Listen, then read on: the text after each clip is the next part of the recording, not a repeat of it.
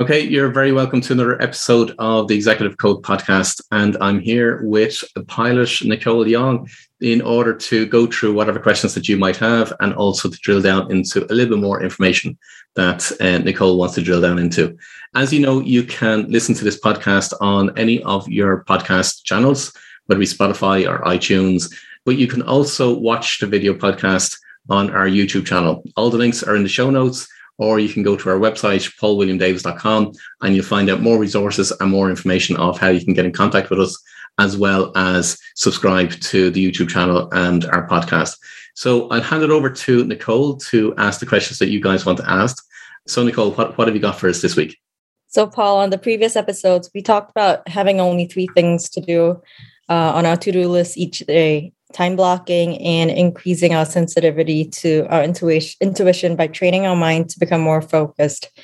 But in an easily distracted world with all sorts of screens and social media around us, how can we train our minds to focus and become more disciplined and increase our motivation and willpower to get things done? Okay. First of all, let, me ask you, because I know there's a few subscribers that want to know how you're getting on with your own top three and your time zoning. So, how are you getting on from a, the top three perspective? And, and what have you seen work or what have you changed? So for me, I uh, I've tried both the top three a week and the top three a day method, and it was a bit too much for me personally. Um, I was just planning most of the time instead of actually doing what I was supposed to, what I planned to do. And so I switched to the top three a day instead. And that worked out better for me, but not uh, as well as I wanted it to, because I would usually not even be able to finish one out of the top three a day, at the most two, but I never got to doing all three things that planned for the day. And so you suggested that I do top three a week. And that's worked out better for me actually, because it's given me more flexibility in my weekly schedule to kind of move things around and you know deal with unexpected emergencies things i have to do uh, that weren't in the top three or not even on my to-do list at all. And so um, it's given me more motivation as well as kind of less stress and more of a sense of achievement because when i was doing the top three a day i never got you know the top three done uh, for that day. Okay good good. It, it would be important to try and build a, a habit first of all of doing the top three. So if it's, it's top three in a week or top three in a day it, it's fine but what you also want to build up is that you are actually achieving the three things that you set out to achieve. Um, and what that will do is reinforce the actual habit for yourself. And there will be a sense of achievement at the end of the week that you've achieved your top three.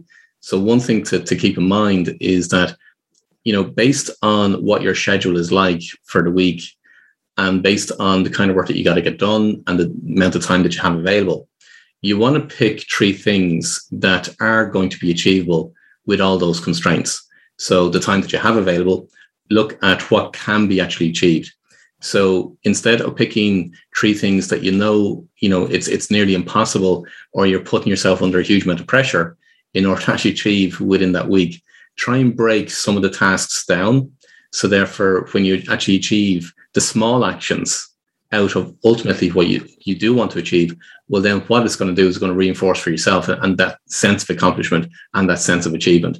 So it's going to it's it's self perpetuation. I can't even pronounce the word, but it's self perpetuation in terms of it will help you to move forward and build your motivation in what it is that you want to achieve. How are you getting on in terms of the the time zoning? Um, time zoning has worked moderately well for me as well. So I've been doing, you know, um, blocks of one and a half hours as you recommended of work each time, and then with a 15 minute break in between blocks. Um, and I have, I know you recommended for a day as the goal. I I have planned five a day. I just have enough, you know, time in my my schedule for five a day. Um, but I usually get maybe half of those done.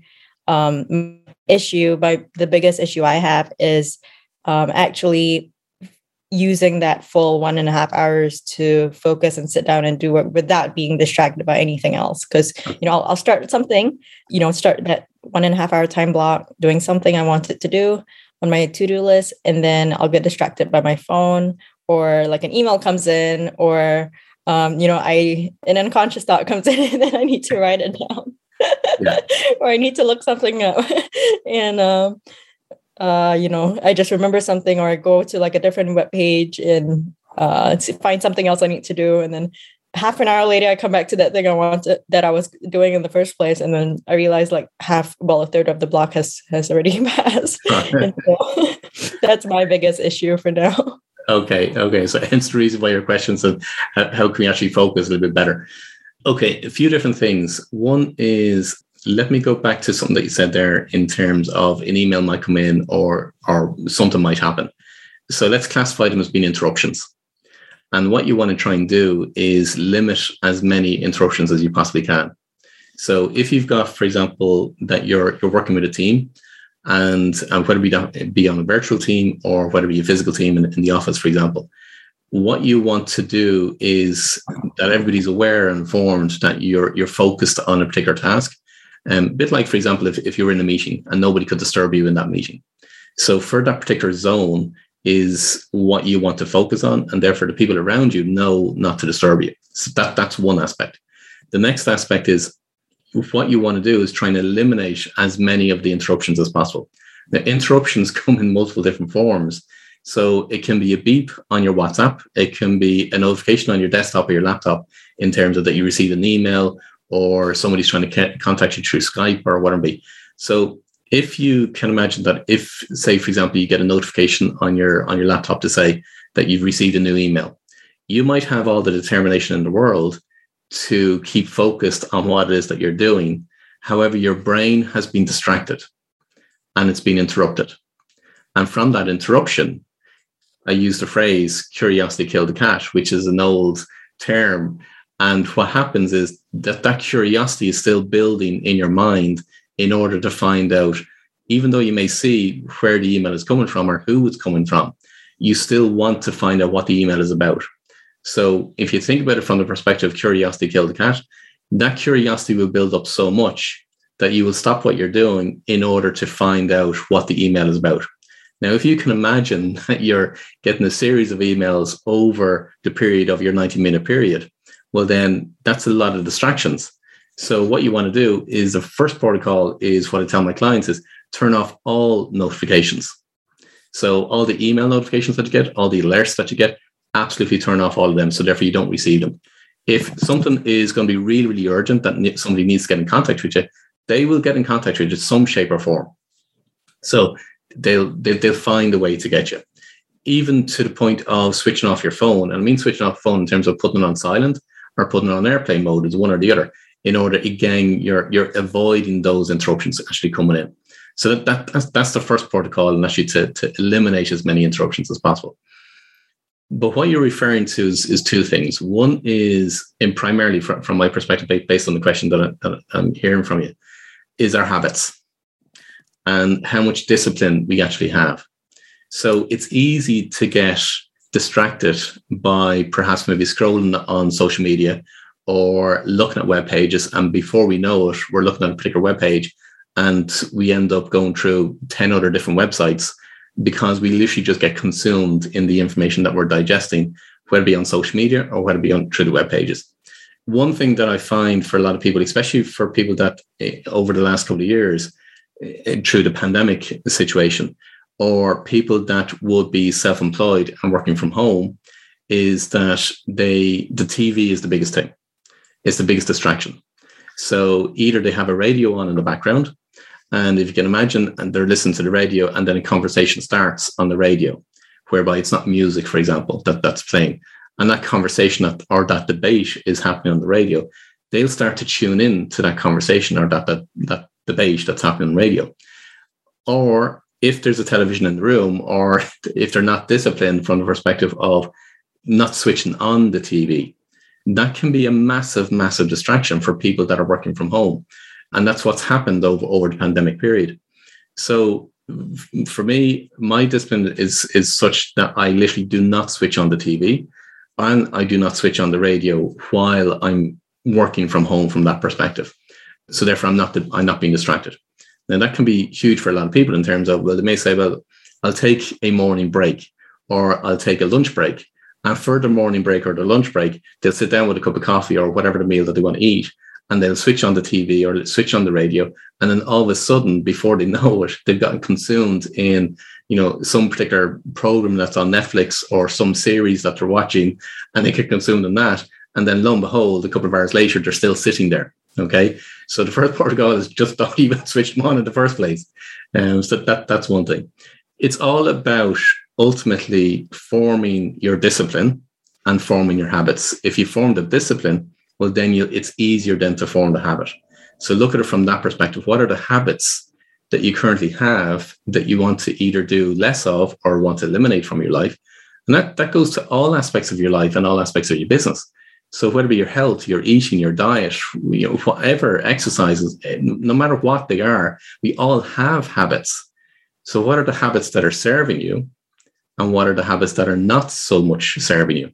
So for, for you, Nicole, it's a case of, okay, so you, you may have a habit unconsciously you may have a habit whereby yeah look you, you'll open the phone and the first thing you'll do is perhaps maybe open social media well then how can you eliminate that as much as possible then is it a case of you remove those apps from your phone you switch them off in, in some ways or you just have the discipline and build the discipline to actually not access the social media platforms for, for one better word or whatever it is that you, you find yourself to being distracted on just eliminate what actually doesn't serve you. That's that's the ultimate thing. Now, there's a much bigger thing that I want to, to talk about when it comes to focus, but I just want to check in with you from that perspective in terms of forming habits and forming discipline. What's what's your views or what's your thoughts or what, what questions would you have around that?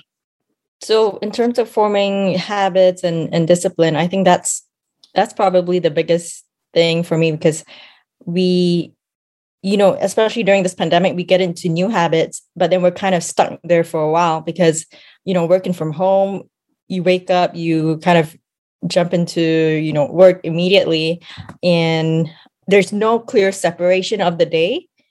And so there's nothing to kind of tell you, oh, you need to stop doing this now um, and start on this. It's kind of all up to you now. And it goes back to to what you said about motivation. So I'm wondering if you know some people are motivated by by having someone else keep them accountable uh, whether it's a work deadline or whether it's meeting a friend for coffee. And a lot of people well some people are motivated by a sense of pride or achievement in doing something. But i find that most people are motivated more by the negative con- consequences of something versus the rewards.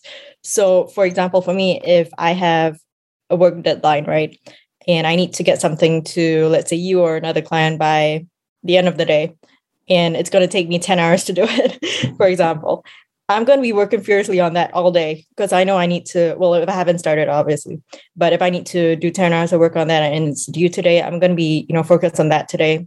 And so the distractions and interruptions wouldn't affect me as much as if, say, the deadline was in two weeks or something. And so that keeps me accountable, but it also causes a lot of stress because yeah. I could have started on that piece of work earlier, but uh, I chose to wait until today because I was super distracted the last two weeks, and then I waited until today to start on the piece of work that I actually have to to submit or to turn in today. Yeah. So, how do we move? How do I move from kind of that state where I'm in the habits that produce that kind of uh, motivation, where I am, you know, held accountable to one where I'm more motivated to achieve and to complete something. If that makes sense. Uh, it makes it makes total perfect sense. And it actually leads quite nicely into, into what I wanted to talk about in relation to, to focus. One thing I'll say is you're not alone. And I can rest assured that there'll be a lot of people listening to this podcast and say, yeah, that sounds a bit like me. All right. So whereby human nature is that we will need an external stimulus in order for us to do something. So that is the external motivation. Um, it's not internal within ourselves. So when it's external, when it comes to deadlines or there's something that we have to get done because there's a consequence of us not doing it, well, then that's when it's going to have an impact. So you will, tip, people will typically leave it to the last minute because it's an external influence. They're not intrinsically driven to actually achieve it. So take it for, as the examples that you gave, Nicole, from the perspective of look at it, you, you, you something to submit for, for a client, it's, you've got a particular di- timeline out. And um, other business owners maybe, okay, look at I I need to generate more sales within the business, but you know, cash is fine right now at the moment, so therefore there's no major consequence. But when cash starts to reduce, as I spoke about on the previous episode, you go into the feast and famine cycle. So when you go into a famine cycle, now there's that external impetus in order to actually do some action and, and, and do some things. And that external impetus might be, well, if you run out of cash, well, then you're going to have to try and find some money from somewhere in order to pay the bills, to pay the staff, to pay your mortgage or your rent or whatever it be. So that's an external influence for the business owner or, or anybody else for that matter. If you're an employee, your external motivator is that well, if you don't get the work done by the deadlines and, and the set um, objectives of what you've been set for, well, then that external influence is your boss coming to you and say, well, you're fired, or you're going to go through a performance review. So these are all external influences. And they'll always operate from the perspective of based on if there's a consequence, and the consequence might be financial, loss of job, loss of earnings, whatever it might be. Okay. The key is to find the internal, the internal motivator. So when it comes to focus, and whether it's focused throughout the day, the week, the month, or the year, your ultimate internal motivator will be your purpose. So what I mean, mean by that is that when you have a purpose and it's an inspired purpose and you have an inspired vision around what that purpose is, now that brings about a sense of urgency for yourself. It's intrinsic. Also, when you're working with your genius drivers, your genius drivers, is what we discussed previously, work on an unconscious level. But it's those genius drivers that gives you that joy, that fulfillment, that passion, that motivation intrinsically and unconsciously within yourself. So a couple of different things. When you're working in line with your genius drivers, but you also have an inspired vision of what it is that you want to create, the mission that you want to fulfill in life, meaning your life purpose, you will have that intrinsic motivation to achieve what it is that you want to achieve. So, from my perspective, and I can, I, I can just talk for myself, but I can give you a whole lot of other examples in relation to clients. When they're working on their purpose, they could work and I could work for X number of hours. It makes no difference the length of hours that I work because ultimately what I'm doing is I'm working on my genius drive. I'm working with my genius drivers, but I'm working towards my purpose. So when your purpose is an inspired purpose, meaning you've got an inspired vision of what that is that you want to create and the difference you want to make or the impact you want to make, well, then you're driven to actually achieve that. So now you're going to eliminate all the things that don't fit in line with your genius drivers and don't fit in line with your purpose. Now, most people don't have their purpose. They don't know what the purpose is in the first place, anyway. And that's a lot of the work that I do. But even apart from that, even think of it from the perspective of if you have a goal or objective that you want to achieve, if the goal or objective is inspired sufficiently for yourself and it's working with your genius drivers, well, then you will absolutely achieve that goal and objective. You'll do your best in order to actually achieve it. And you'll forget about everything else. Think from the perspective of something that you've wanted to achieve over the over the past, even in your own life, Nicole, something that you want to achieve. You had that burning desire internally to actually achieve it. I can guarantee you had a laser focus in order to actually achieve that goal or that objective. For a lot of people, they don't have a goal or objective that inspires them.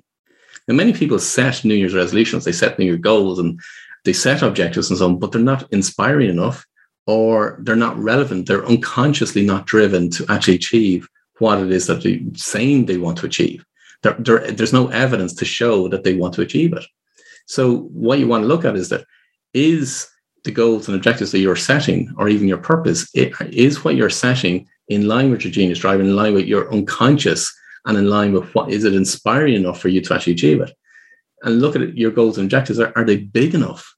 Because some people don't set big enough goals. They don't set big enough targets. They don't set big enough objectives. And therefore it's not necessarily hugely inspiring for them. So the more inspired your goals your objectives your purpose is well then the more laser focused you're actually going to be the two of them go hand in hand and when you're working with your genius drivers now you're getting that fulfillment from the work that you're doing, you're getting that joy. And as I always said, passion follows purpose. So when you're working on your purpose, that's when your passion increases and it increases exponentially. So therefore, now you're more and more motivated to actually achieve what it is that you want to achieve. So ultimately, it's from that perspective how you actually get a laser focus. And there's so many different examples that you can show from that.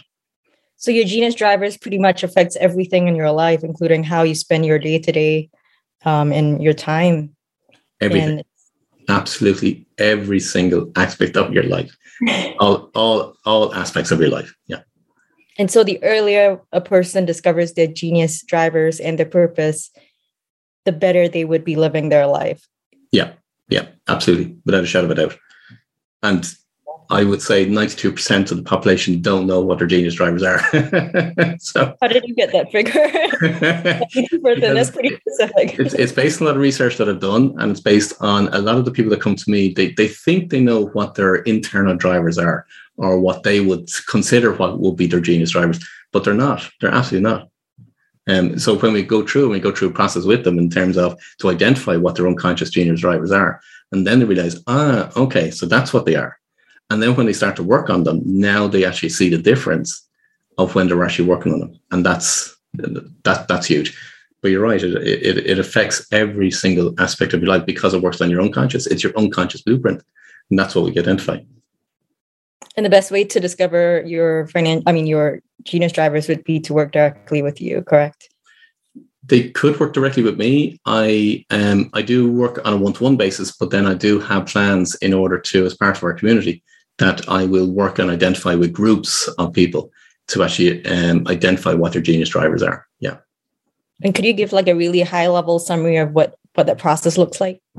It's a series of questions that I go through, but I'm using my intuition. I'm using my guidance in terms of to make sure that because I know what the answers that the people give to the questions, I'll know whether they're right or wrong. And that's from an intuitive perspective. So I'm drilling down deeper and deeper and deeper in order to make sure that they do get them.